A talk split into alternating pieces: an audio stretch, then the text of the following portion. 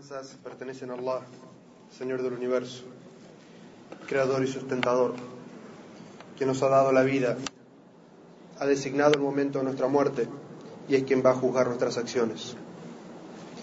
Le pedimos a Allah Azzawajal protección de todo mal, del mal que existe en nuestras propias acciones y del mal que podríamos generarles a otras personas. A quien Allah Azzawajal le guíe, nadie podrá desviarlo pero para quien Allah haya decretado el desvío, no encontrará fuera de Allah quien le pueda guiar. Atestigo que nada ni nadie merece ser adorado sino Allah uno y único.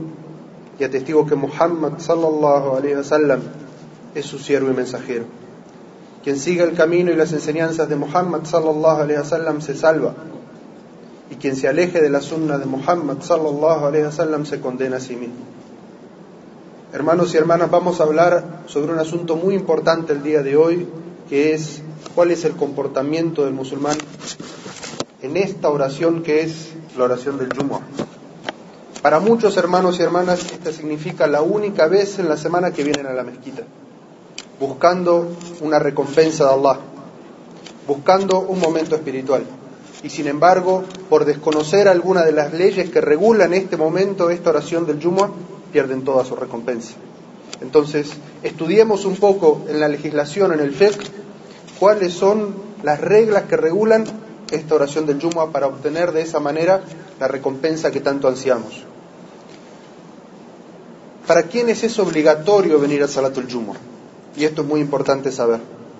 Primero, es obligatorio venir al Salat al-Jumu'ah para todo hombre musulmán, consciente y que haya alcanzado el desarrollo sexual, que sea libre y residente en la ciudad en la que vive.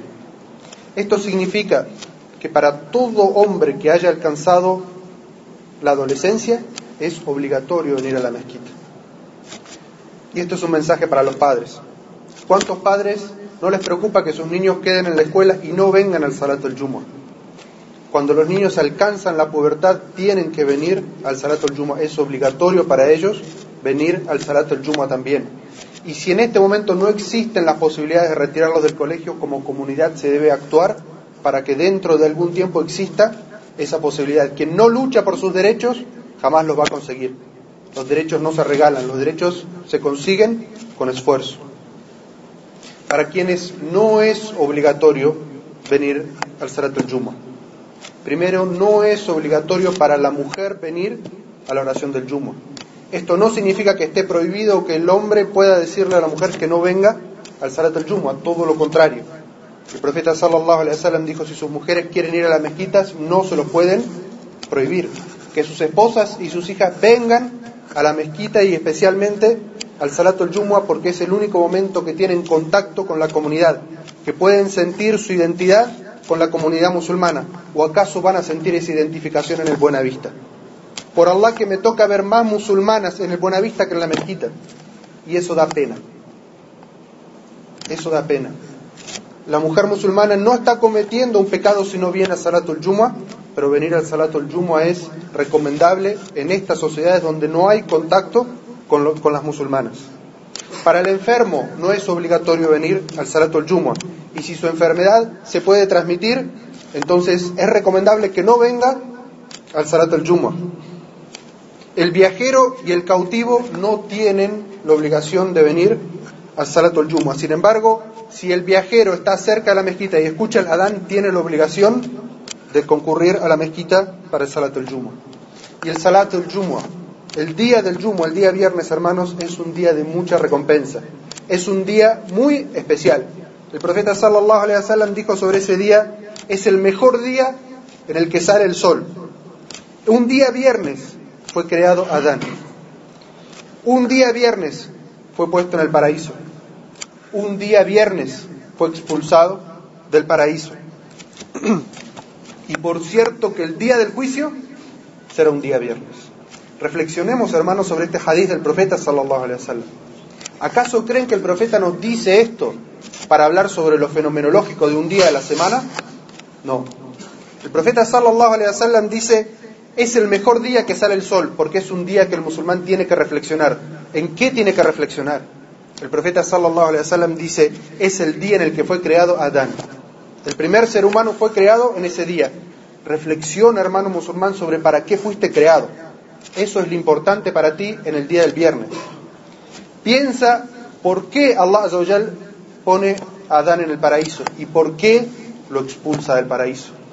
Sobre todo esto el profeta sallallahu alaihi wasallam nos hace reflexionar y último nos dice, y un día viernes será el juicio. Entonces reflexiona sobre todo eso, la creación del ser humano, para qué fue creado, qué es lo que lo ingresa al paraíso, qué es lo que lo saca del paraíso y que este día tendrás que rendir, un día como hoy, tendrás que pararte ante Allah y rendir cuenta de tus obras. Entonces el día viernes no es un día común, hermanos, es un día que nos llama a la reflexión. Y el profeta sallallahu alaihi wasallam hablando sobre la virtud de este día, dijo que el día viernes hay un momento en el que Allah no rechaza la súplica. Una oferta especial. Y siempre damos el ejemplo. Si salen los periódicos en la televisión que en el Buenavista, entre las 5 y las 6 de la tarde hay 70% de descuento, todos los musulmanes aquí en la mezquita, hombres y mujeres, los vemos allá.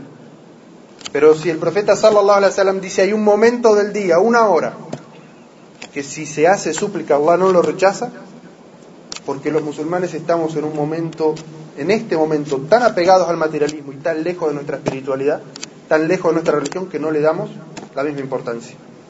Cuando el musulmán es un ser espiritual, cuando el musulmán es una persona apegada a los principios que quiere acercarse a Allah ante todas las cosas. Entonces, el profeta sallallahu alaihi wasallam cuando estaba diciendo esto, hacía así con su dedo, diciendo, hay una hora, mostrando que es pequeña, son instantes. El profeta sallallahu no hablaba de 60 minutos, hablaba de un instante en el que si pides algo a Allah, Allah no lo rechaza. Tienes una oportunidad grandiosa. Entonces aprovecha el día del Yuma para esta situación.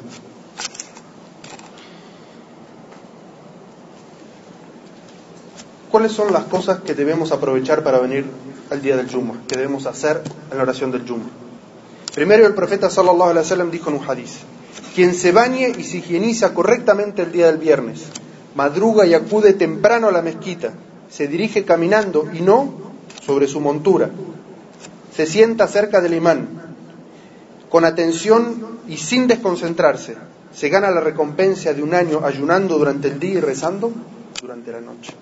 Akbar, un año de ayuno durante el día y rezo durante la noche.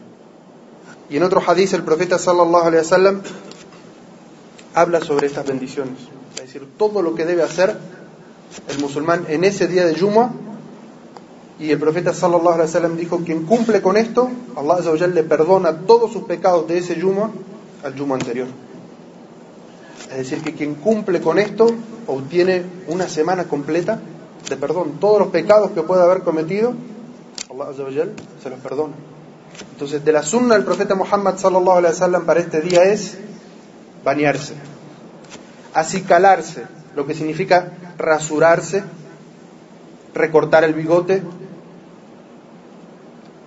emprolijar la barba, y conste que dije emprolijar y no dije afeitar porque por Allah afeitar la barba es ir en contra de la enseñanza del profeta Muhammad sallallahu alaihi wasallam quien dijo recorten, recorten el bigote y dejen dejen la barba una barba afeitada una cara afeitada no es una cara agradable para el, para el concepto islámico.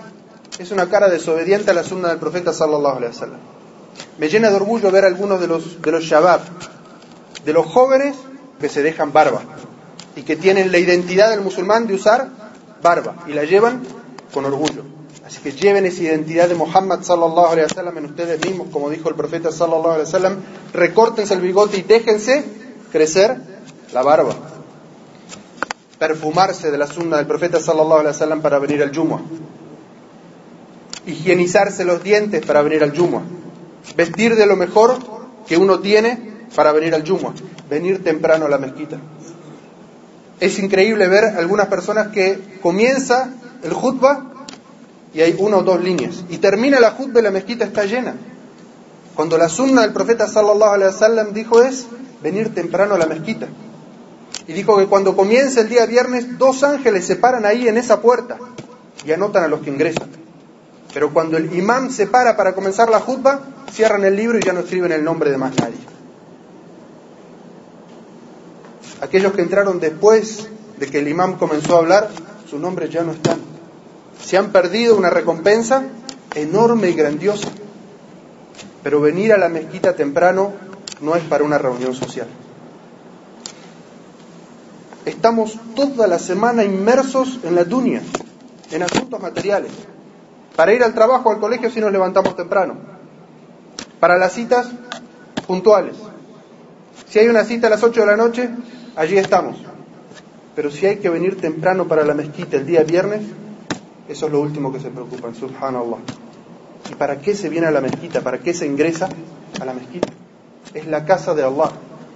No es venir temprano a la mezquita para quedarse afuera hablando, sino para meterse dentro de la mezquita y recordar a Allah.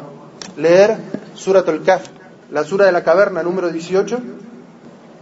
Recuerden a Allah. Léanla en idioma árabe, recítenla quien la sepa de memoria, léanla en idioma árabe, si no, léanla en idioma español, si no, y recuerden a Allah. Hagan que ese momento, este momento antes de Salat al-Jumu'ah sea un momento de recuerdo, de conexión con Allah Azza y no un momento más de conexión con la gente como lo es todo el resto de la semana. A la oración del Jumu'ah y mientras el imam está hablando, hablan, se saludan. Salam alaikum, salam alaikum. ¿Qué fue la ¿Cómo está la familia?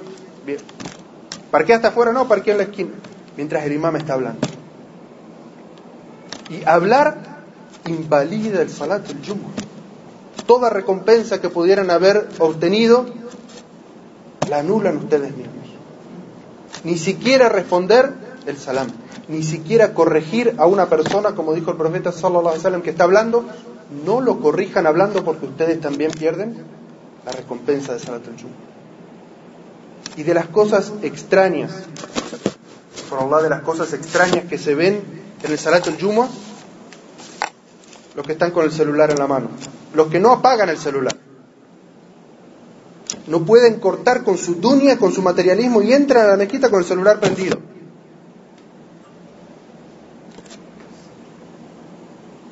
Los que reciben mensajes de texto y mensajes en el celular. Y responden al Facebook, en el, en el Blackberry o en el celular, responden los mensajes mientras están en el Salato del Eso invalida el Salato del los que se quedan afuera cuando el imam ha comenzado a hablar. No importa que el imam esté hablando en un idioma que no sea el suyo, está recitando el Corán y transmitiendo la enseñanza del profeta Muhammad sallallahu alaihi wasallam, quien habla durante la jutba, su, su salato al Jumu'ah pierde su recompensa. Si el imam ha comenzado y todos saben que la jutba comienza a doce y media y llegan a la mezquita, no hablen ni saluden hasta entrar. La jutba ha comenzado. No se queden afuera hablando por más que no sea su idioma. Por respeto a la palabra de Allah y a las enseñanzas del profeta Muhammad sallallahu alaihi wasallam. ¿Qué pasa con aquellas personas que son negligentes con venir al Jumu'ah?